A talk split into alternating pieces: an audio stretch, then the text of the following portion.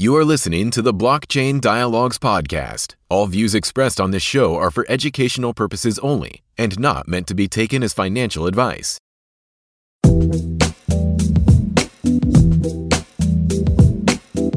Hello and welcome to another episode of the Blockchain Dialogues podcast with your hosts Krishna and Nikhil. In this podcast series, we analyze various cutting edge technologies and projects in the field of blockchains, DLTs, and cryptocurrencies.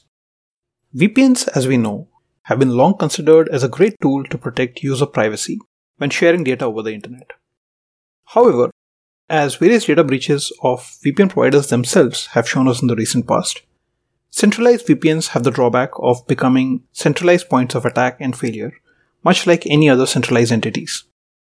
With blockchain technology, Today we have the ability to build decentralized VPNs or DVPNs that can provide VPN services over a decentralized network without having central points of failure. So, to take a closer look at decentralized VPNs, we have with us today Dan Edelbeck, who is the CEO and co-founder of Exidio Corp.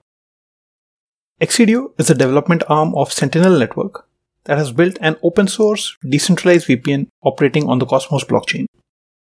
Dan, a very warm welcome to you on our show from Nikhil and myself. Hey, thanks so much, Krishna and Nikhil, for having me. Yeah, welcome, Dan. To start off, could you tell us a little bit about your background and how you got involved in the crypto and blockchain space and your journey up to co founding Exidio? Yeah, absolutely. Um, I don't think I have necessarily kind of the traditional kind of route to getting into crypto. I guess there is no kind of traditional way, but um, my career primarily has been in the social impact space. So I've worked in uh, nonprofits, and um, I after uh, graduating undergrad with a business degree, I took a job with Nestle, and my client was Walmart. So I had 17 different Walmart stores that I had to call on uh, and do sales for them. And Nestle was a great company, but I just couldn't I couldn't do it. I couldn't go to Walmart anymore. Uh, so I was there for less than a year, and I realized that I wanted to make a bigger impact than um, just helping to get more product on a shelf at Walmart. And so I moved to Chicago and I worked for five years at a nonprofit called the CARE program. It's now called CARE Chicago. Um, and CARE's mission is to help end the cycle of poverty and homelessness um, via employment.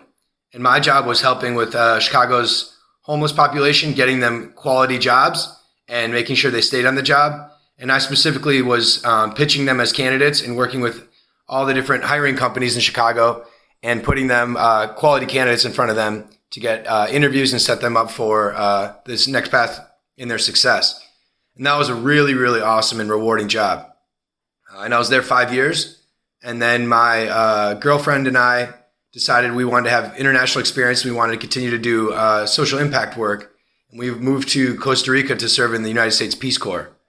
And in um, Costa Rica, we helped lo- local entrepreneurs get their businesses off the ground on a small island where the entire island's economy was really fishing. Um, and we helped develop an ecotourism economy there. Uh, we built out trails and we uh, got 17 different businesses together in an ecotourism collective to share resources and be able to provide tours and housing and transportation and different activities all across the island. Um, and it was when I was on that island actually that I started doing a lot more research into personal finances and into um, emergent technology. I've always been kind of a tech nerd and always adopting tech at an early pace. And I was always one of the first people to join um, websites. I was early, I think, on Facebook in 2004, or I was one of the first people in the United States on Spotify, or um, early on Napster. And I was always kind of a, you know, looking at new technologies and how we can, how they can apply to our lives. And um, yeah, so I kind of fell down the crypto rabbit hole in 20, the end of 2016, early 2017, um, learning about all the different use cases of blockchain. And um, that was also at the time that I got involved with Sentinel at the end of 2017. Yeah, so that's kind of my journey into the blockchain space. And then how Exidio came to be was um, I was always involved in Sentinel, but more as a community member and someone that was really excited about the tech and the concept of decentralized VPN and providing a peer to peer network where we can route our traffic through so that we can have a more secure and private experience online. And in learning more about te- uh, Sentinel and understanding the tech and the tech stack and the consistent developments of the project, I was always very active and vocal in the community. And I went to do my MBA uh, in 2019 and graduated in uh, May of 2020. But it was right around that same time that um, I was working with the some of the leads of the project, and they realized that to go from an anonymous kind of DAO structure to an organization that's going to be able to provide white label products on top of the Sentinel network and really grow and grow partnerships within the entire uh, blockchain and data privacy, uh, you know, industries, we needed to have the right structure in place. So myself and our CTO Srinivas uh, founded Exidio, and as you guys mentioned, we're the software development arm that helps to contribute to the Sentinel DVPN protocol. And we're also a blockchain specific um, development agency, and we can help build uh, products and tooling, especially within the Cosmos ecosystem. Awesome.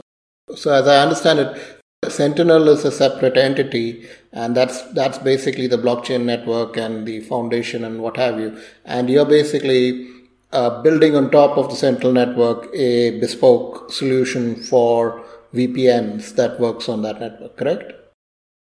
That's exactly right. And Sentinel itself doesn't have any one person that controls it. It's truly a peer to peer network and anyone can participate and opt in or opt out. And Exidio, like you said, we're the software arm that helps any company that wants to integrate with the Sentinel network and use that as their infrastructure to build their own VPN company. Great. So just just to take a couple of steps back, and I'm assuming that pretty much everyone in our audience knows what a VPN is. But nevertheless, uh, Dan, if you could just give a quick walkthrough of what a VPN is, what it does, and when you have so many different centralized VPN providers right now, what do you see as the main need or selling point for decentralized VPNs? Yeah, absolutely, Krishna. So a VPN uh, is a virtual private network, and it's the concept of routing your internet traffic through a different IP address, so not your own. And there's different uh, use cases for that. So someone might use a VPN to be able to obfuscate their information so it's not going through their internet service provider and their ISP can't track their information. So this is actually a huge problem that's happening very consistently, especially um, you know around the globe, but especially in the West. Um, big companies like uh, Time Warner or um, Verizon or Comcast that offer you your local internet, and they oftentimes have a monopoly on the markets that they're serving they're tracking the metadata and usage of everyone online that's connecting to their um, IP addresses. And with that information, they have a trove of data on their user base, which they can then use for whatever purpose. They can resell it to third companies, third parties uh, for profit. They can um, mine that data to be able to target you for specific um, for specific needs or, or advertisement. Um, and you know it can be used against their uh, the individual internet user. And another reason you might want to route your internet traffic through a different IP address is to be able to get access to content. So um, instead of hiding, uh, you know, your information online and maintaining your own privacy and, se- and sovereignty on the internet, you might also do it to be able to get access to content that is otherwise blocked. Um, and oftentimes people use VPN for something as simple as streaming services. Uh, maybe you're traveling and you want to be able to access your Netflix or your you know internet ser- your your streaming services locally in your you know your home country and you're away or it could be something more important like getting access to free media like wikipedia or um, twitter or information to be able to get access to the, the world's information um, which we all have that right to access to freedom of information and by routing your traffic through different ip addresses in different jurisdictions you're able to open up a whole other aspect of the internet. Great. So, coming on to uh, what you're building at Exidio. So, Sentinel is a network where you have this decentralized marketplace of bandwidth to provide the decentralized VPN services. Uh, and then you have a second entity called the SNT Foundation, which is a nonprofit uh, that I guess is responsible for partnerships and providing grants within the Sentinel ecosystem. And then finally, you have Exidio Corp, which is the main development arm so, Dan, could you give us an overview of how the Sentinel DVPN ecosystem works? Uh, we know that you use a new consensus mechanism called proof of bandwidth. Uh, what is the economic model or the incentivization model around it? Uh, and whether I'm a person looking for DVPN services or whether I'm someone looking to provide DVPN services by sharing my bandwidth, uh, how do I do so? Yeah, no, that's absolutely right, Krishna. So um, you kind of hit it on the head as far as the uh, entities that are at play within Sentinel. So there is the peer-to-peer Sentinel bandwidth sharing marketplace, um, the Sentinel network, and then there is the S&T Foundation, and that's a nonprofit foundation supporting the Sentinel network, and like you said, can offer grants and helping with uh, helping to support any organization that's providing tooling or key resources to help continue to build the Sentinel network. And then Exidio Corp, we are a company that you can hire if you want to build your own VPN and you want to help get help with integration on the Sentinel network, or you want to get help with the front end uh, software development and ensuring that your application is open source and it's um, easily auditable and it has the right user experience for your user base. Um, and so the reason we need decentralized VPN is centralized VPNs don't have that uh, architecture. It's one centralized company that maintains all of the servers and also builds the front end application and does not open source their code. And so VPN companies today are a lot bigger liability than we realize. Instead of having our internet service provider be the um, honeypot that collects our metadata and can resell that uh, on other marketplaces or use that against our will, we're just passing that down the line to our VPN company. And VPN companies claim that they're not logging user data and that they provide an end to end encrypted experience, but they can't prove that they're end to end encrypted. And their code is not open source, so you don't know that it's actually end to end encrypted. And in fact, a lot of VPN companies have been proven to be actually logging user data. There have been many hacks where it's actually shown that while they claim to be providing a sovereign, independent, private experience online, they are actually logging your user data.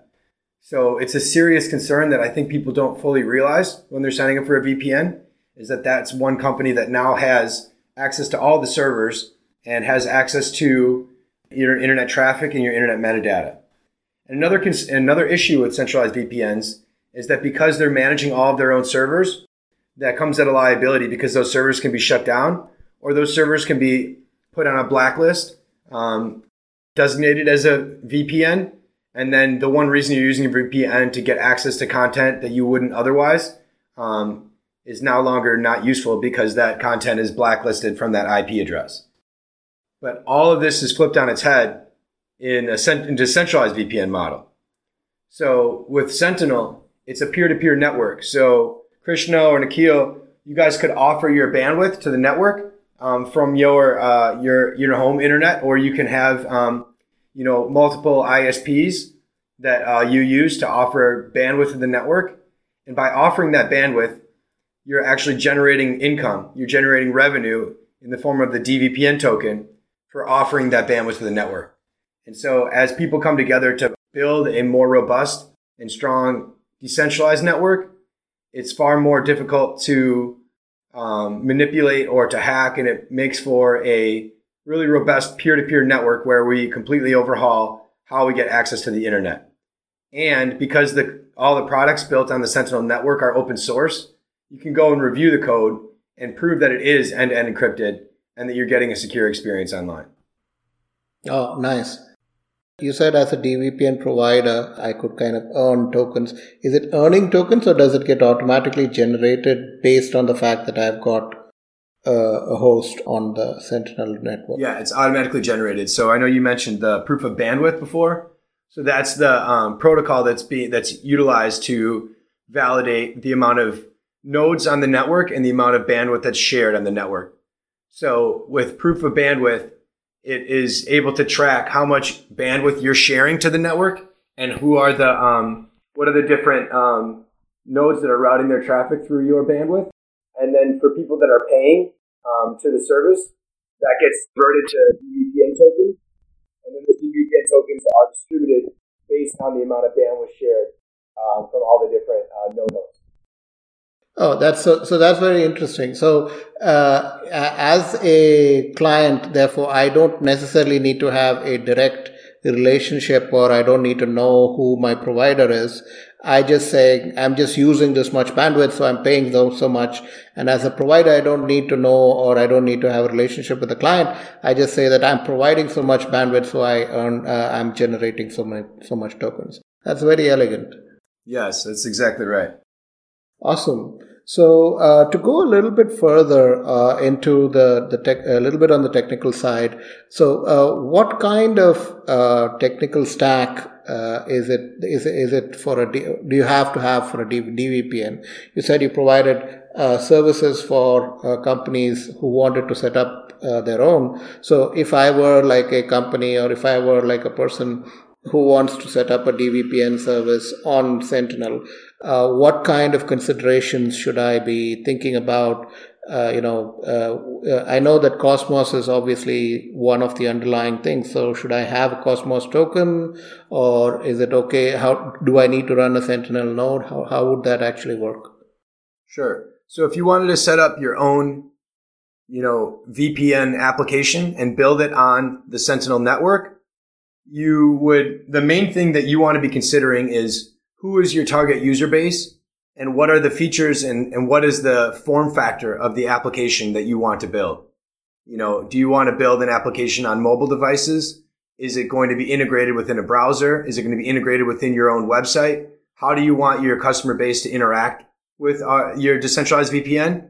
And then what does the um, integration look like? So is that building those front facing applications? That's, is that something you can do in house? or is that something that you would want to hire um, for the back end development and front end development?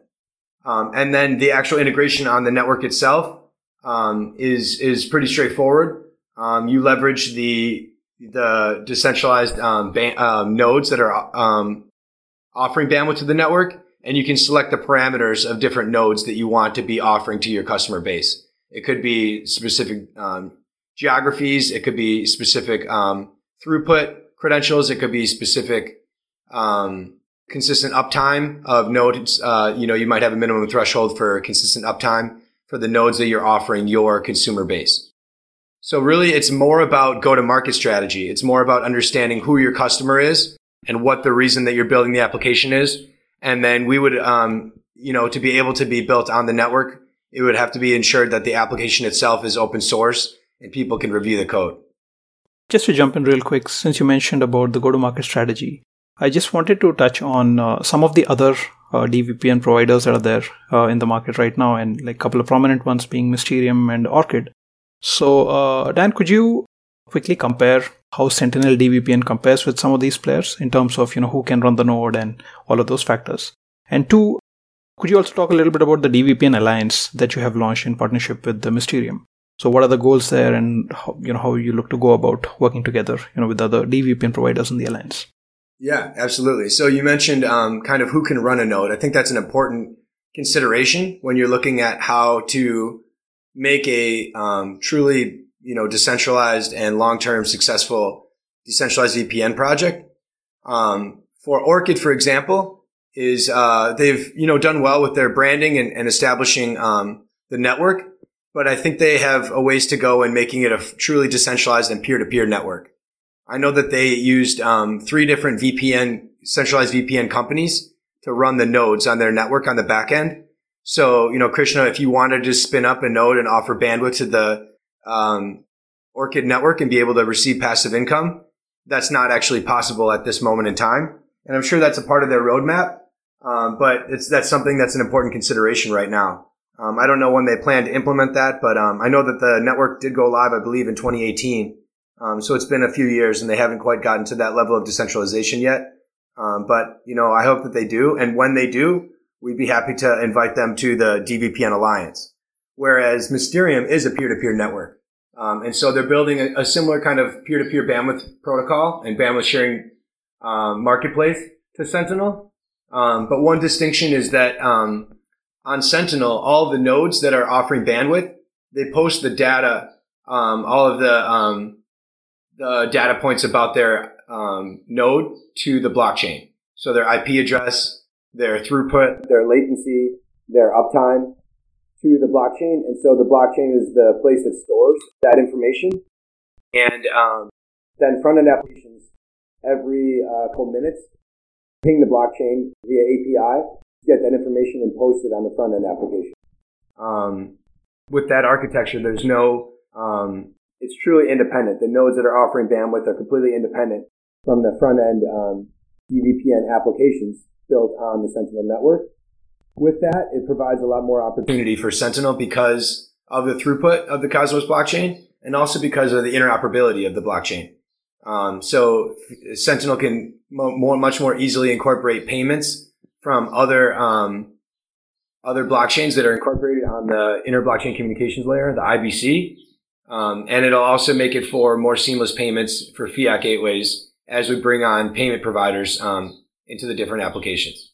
So I think the main difference between Sentinel and Mysterium is is um, leveraging the Cosmos blockchain to be able to uh, provide scale. So on on the aspect of payments, uh, do you have like a monthly subscription model, or do you support micropayments? You know, where you just pay as much as uh, you use the bandwidth. That's a great question, and the answer is yes to both. Soon. Um, so right now, it's the network. We're recording this in the middle of um, May, May twentieth, and Sentinel went live on mainnet uh, the twenty seventh of March, so less than two months ago. And Sentinel will soon be implementing um, its next um, upgrade on mainnet 2 on its IBC protocol on Cosmos. Um, and after Sentinel is upgraded onto IBC, it'll be porting over all of the DVPN nodes onto um, IBC. And then after that, the, the network will be transitioning to more of a paid model. Right now, it's um, free for users to get access and to try the applications. And when it uh, switches to a um, a paid model, there will be uh, options for both the traditional kind of subscription service, which we anticipate mo- majority of users will use. Um, it's a lot more convenient and easy to kind of know your predictable costs. Um, and that will be like a, a base monthly fee. But also there'll be the option to do micropayments where if you just want to watch one video in another country in a different jurisdiction, you can log onto a node and be able to watch that one video and only pay for the amount of bandwidth that you used for that one node. And that will be up to the individual node hosts that offer bandwidth to set the prices that they want to offer per, you know, um, megabyte that's um, used uh, in bandwidth.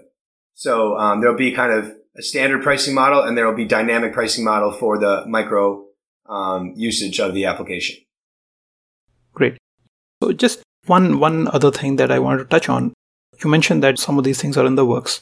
So you currently have a desktop client that uh, you can directly configure with the home router. So you know you can essentially make your own home Wi-Fi and all the devices that are connected to it go through the Sentinel DVPN network, right? So could you just talk a little bit about that as well? Uh, is this already available as a feature right now, or is it in the works currently? Yeah, so it's in the works. So that will be our version three of our um, desktop client, and that's been built by Exidio and that's getting overhauled right now. Um, and actually, we're in the process of hiring aggressively both front end and back end and full stack developers. Um, and we actually just offered somebody a job right before this call. Um, and so we're definitely in the thick of um, heavy interviewing and recruiting. Um, and with that, we're overhauling the, the V3 application. So that um, I know that our CTO Srinivas had just put out some of the base back end code for the CLI client. Um, but instead of command line interface, we really need a um, great user experience front end um, desktop native application. And so that is in the works. And with that V3 client, um, we'll have a greater functionality like the ability to offer a DVPN um, Wi-Fi network that all of your devices that connect to that, that DVPN network will be able to have uh, private connection online. So yes, that's that's something in the works, and I think that's going to be a huge boon for the growth of the network and to make it more accessible. Um, and Sentinel's gotten really good feedback in the past, and, and has really good uh, reviews on like the Google Play Store, uh, for example, and, and iOS. And the reason is because it's always taken a lot of feedback from the community, and I feel really lucky that we have a very large and active and engaged community. And with that, we're always seeking feedback on how to iterate the applications. Um, but the desktop applications, um, the V2 client is, is definitely not the um, user experience that you know we expect, and uh, is still kind of um, pretty rudimentary. And so the V3 client should be a, a, pretty big overhaul of the desktop applications. That's great. Uh, actually, I just wanted to quickly step back a little bit and uh, ask a little bit about uh, how the Sentinel validators and Sentinel nodes are managed. I imagine uh, you have a separate set of validators uh, which are separate from the actual DVPN providers, or am I going down the wrong path? And if you have validators, what's the consensus model and how do they actually, uh, what's the incentive for them to be there? Yeah, no, you, you're exactly right. So a DVPN node host is separate than a validator on the Sentinel blockchain. And validators on the Sentinel blockchain operate um, very similar to validators on the Cosmos blockchain or on other uh, Cosmos SDK based blockchains. Um, so there's uh, the validators are validating all the transactions um, on the network. So um, all the transfers of DVPN tokens, all the delegations of DVPN tokens, and providing security for the network. Um, and with that, uh, token holders that hold Sentinel tokens, the DVPN token, can delegate their tokens to validators and earn uh, staking rewards for doing so. So it's a delegated proof of stake uh, consensus uh, mechanism, just like all the other um, Cosmos based projects. And um, with that, uh, you know, there's there's kind of a long term incentive to hold and and uh, grow the uh, you know the security of the token, and it's not as much just a speculation token, but it is used for the growth of the network. And also, the token is used um, for payment within the DVPN application um, to be able to pay node hosts for offering bandwidth. Um, and then also, if you're holding and staking the token, you're earning rewards as well. So not only for staking rewards, but you're earning 20% of the revenues that would be generated by node hosts offering bandwidth to the network. So if you're a node host offering your bandwidth, you're earning 80% of the the revenue that you're offering for your bandwidth, and 20% is being distributed back to token holders that are staking the token. So it's um, I think a pretty sticky um, design that's that incentivizes people to participate and get engaged in the community and and see the community grow um, with um, I think a pretty strong use case for the token within the ecosystem. And then uh, you know validators are are we've had a lot of support from a lot of people within the blockchain uh, community, uh, a lot of people within the greater Cosmos community, um, a lot of people that uh, were a part of a private raise that the S&T Foundation offered. Um, and so uh, I feel really fortunate that not only do we have a really strong community, um, but there's a really strong validator set. And in fact, um, there were 50 validators at the onset of the network on the 27th of March, um, but there were way more companies and validator sets that wanted to validate on the Sentinel blockchain. And so there was actually a governance proposal that was passed on chain to increase the validator set to 64. Um, and there's still about 30 other validators that would like to be a part of that group of 64. Um, I think we're in the 90s of total um, validators looking to be one of the top 64 on the network. So um, definitely feel fortunate that there's a lot of demand to secure our, our blockchain. Awesome. So, uh, so I, I, imagine the governance also runs a similar thing to most proof of stake uh, models, where you have Sentinel token holders actually uh, voting to pass a governance proposal and increase the validator set or decrease it. Is that right? Yeah, that's that's right. That's great. Uh, We've talked about, so obviously we've got the validators and the VPN providers and the DVPN clients.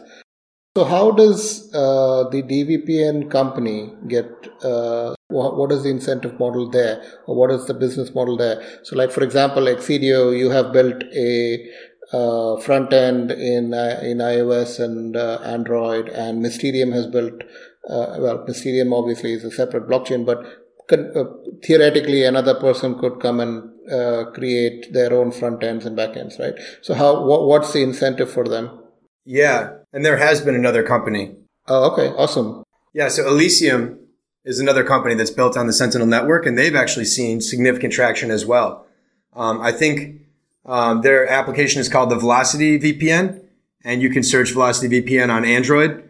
Um, I think they have 150,000 plus downloads. Nice. And so we're seeing real global traction. There's been over 300,000 devices across the globe that have uh, been using applications built on the Sentinel network. And that's before we're really looking to scale the amount of white label companies that can build their own applications on Sentinel.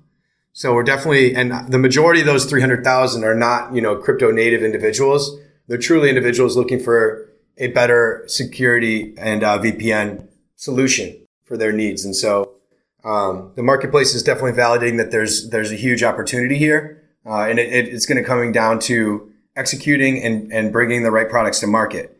But if you're a company that wants to launch your own VPN, the economic model is that you charge end user, you know, whatever price that you you deem fair, um, and then you're paying for that. You're paying that, passing the bandwidth forward, that cost forward to the node hosts that are offering bandwidth to the network.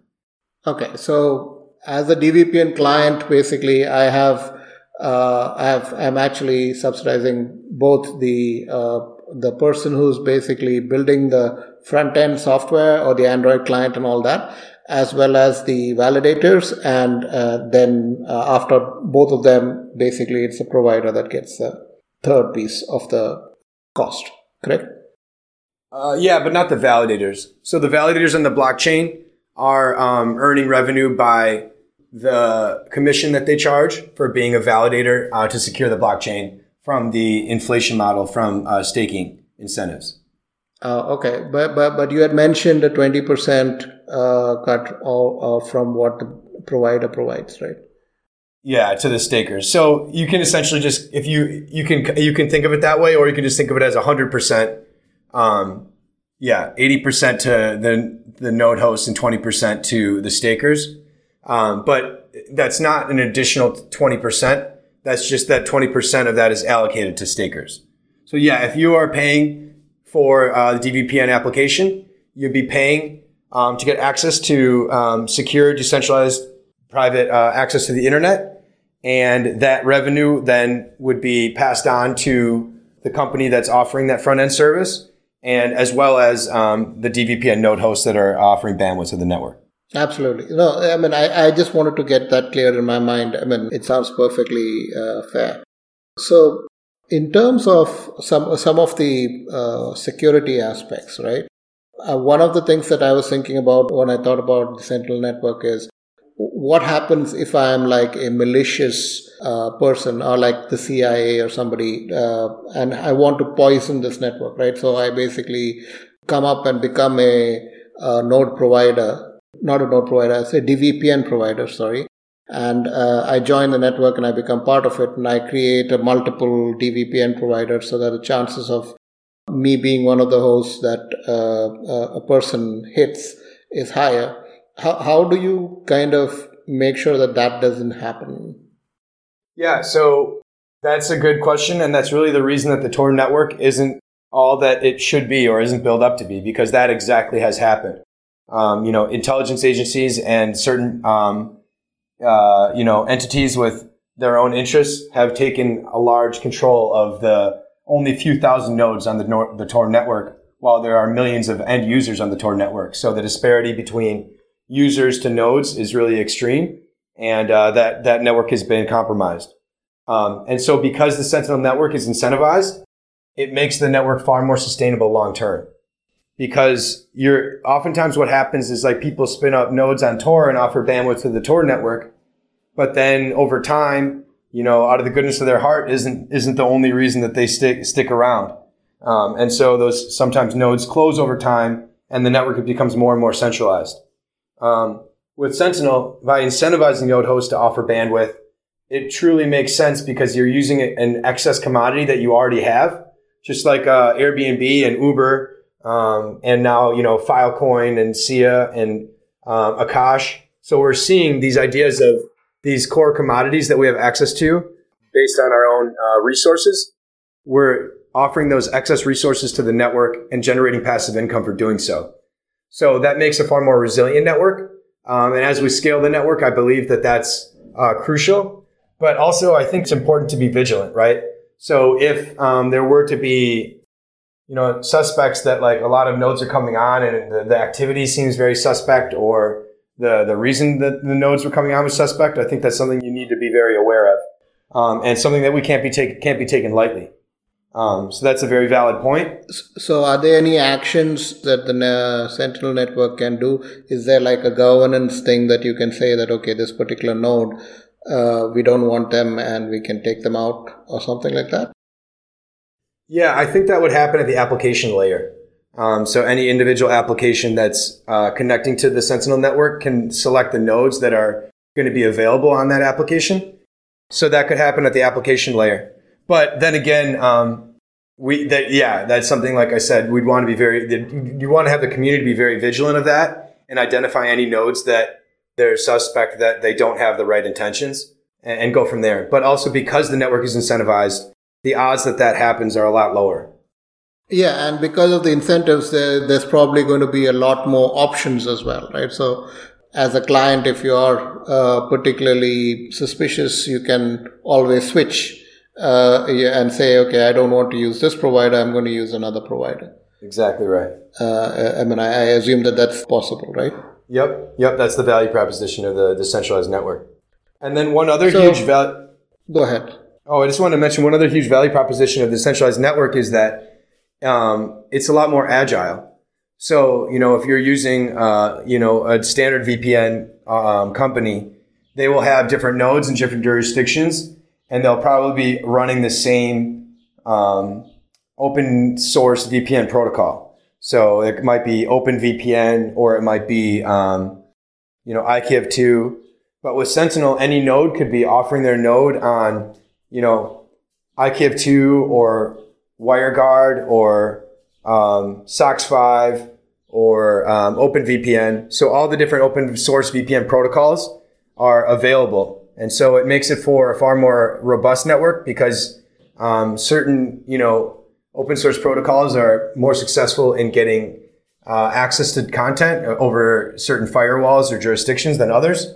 Uh, and so on the V3 client, when we launch it, the application, the, the new nodes um, based on Tendermint will be running um, both V2Ray and WireGuard, uh, which I think are some of the state of the art uh, open source VPN protocols.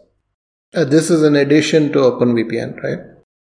Um, yeah, but I also think that a lot of the nodes will be switching away from OpenVPN. Cool. So but the yeah. node itself can select the, the open source protocol they want to offer. Absolutely. So uh, obviously, uh, you've been building on the Cosmos blockchain and uh, you're pretty successful there. One of the questions basically I thought was, you know, why did you pick Cosmos in the first place, right? Because you have Polkadot as well, you have, uh, you know, you had mentioned uh, several blockchains. I think uh, Solana is there. There's a bunch of options out there. If you even if you don't consider Ethereum, which is obviously the 800 pound gorilla. Uh, but uh, so why Cosmos? Uh, and if it, if if one of the reasons is interoperability, then why prefer Cosmos over Polkadot? Sure. Well, first off, I would say that this was a um, architecture design design decision that was made way before I was involved in any of the um, the process, and I'm, I'm not actively involved in the development on the DVPN protocol. Um, some of the tech team is at, at Exidio, and then a lot of other developers are contributing to the Sentinel DVPN protocol, even outside of Exidio. It's it's more of a um, community collaborative development of the network um, and the network architecture. But back in um, 2017, they were thinking about what would be the needs for the success of a distributed uh, VPN protocol and um, the long-term viability of it. And this was uh, really kind of early days of Cosmos. Um, and so some of the core developers at the time that were working on this realized that Ethereum wouldn't be the correct answer uh, based on throughput. And then also they thought about the needs for interoperability. Um, and so they got connected with Cosmos at the very, um, at the very and the initial stages. Yeah, at the very yeah, early stages of Cosmos, which was really before Polkadot was an option. Uh, and so it was in 2018 that uh, Sentinel started developing on Cosmos um, and building some of the tooling. And so Sentinel not only has um, developed uh, its blockchain on Cosmos, but it's also contributed to some of the tooling and uh, core infrastructure on the Cosmos blockchain as well. Awesome. Uh, so that's great. Now, so actually, I want to kind of switch gears a little bit and kind of get your thoughts, right? on what how do you see this going forward right so what is the path forward for crypto uh, for privacy focused vpns do you see uh, any kind of uh, unexplored areas that you want to kind of go towards uh, do you what do you think is the logical end game to which you are kind of aiming? That's a good question, right? Where's the like true north star and what's the meta goal here? I think it's to provide a more secure and private experience for people on the internet. And, you know, one application like a VPN isn't a, a kill shot that is, that takes care of all the sec- security issues that one may need online. Um, but I do think that the decentralized web is providing a lot of different solutions. And so right now we're kind of all operating in a truly decentralized fashion. There's a ton of different projects kind of doing their own thing and building their own tech and making and providing solutions. But I think over the next, you know, several years and ideally in like less than five years, there's a far more accessible, um, kind of like way to get access to a full, more private and secure experience online, um, leveraging multiple kind of blockchain tech projects, um, solutions in one easily accessible interface. Um, I think that we need to kind of go, that's where I think the Web 3's dream will start to be realized is actually going back to some of the Web 2 in the concept of Web 2 as far as great user interface and great user experience. Um, so Sentinel is helping, working with a lot of other projects in Web3. Um, Akash is building uh, decentralized cloud uh, cloud compute, and they're going to be taking on, you know, like you talked about Interpod gorillas like AWS and Azure um, that are charging crazy high prices for uh, cloud services and um, are really serious central points of failure. Um, and then Handshake Network is building decentralized domain names, so decentralized DNS, and we're working with them. Um, and then like a uh, project in the Cosmos ecosystem is Secret Network, and they're doing decent, uh, they're doing um, private smart contracts, um, and to be able to actually execute smart contracts uh, with privacy natively integrated. Um, and so I believe that you know as these projects all develop and actually bring products to market we need to then think about how do we build a stack that makes it so that it's easy to use um, and that you're actually getting you know security and privacy without having to use you know 10 different um, services and stacking them in the right way. Um, we need to be able to provide that user interface and user experience.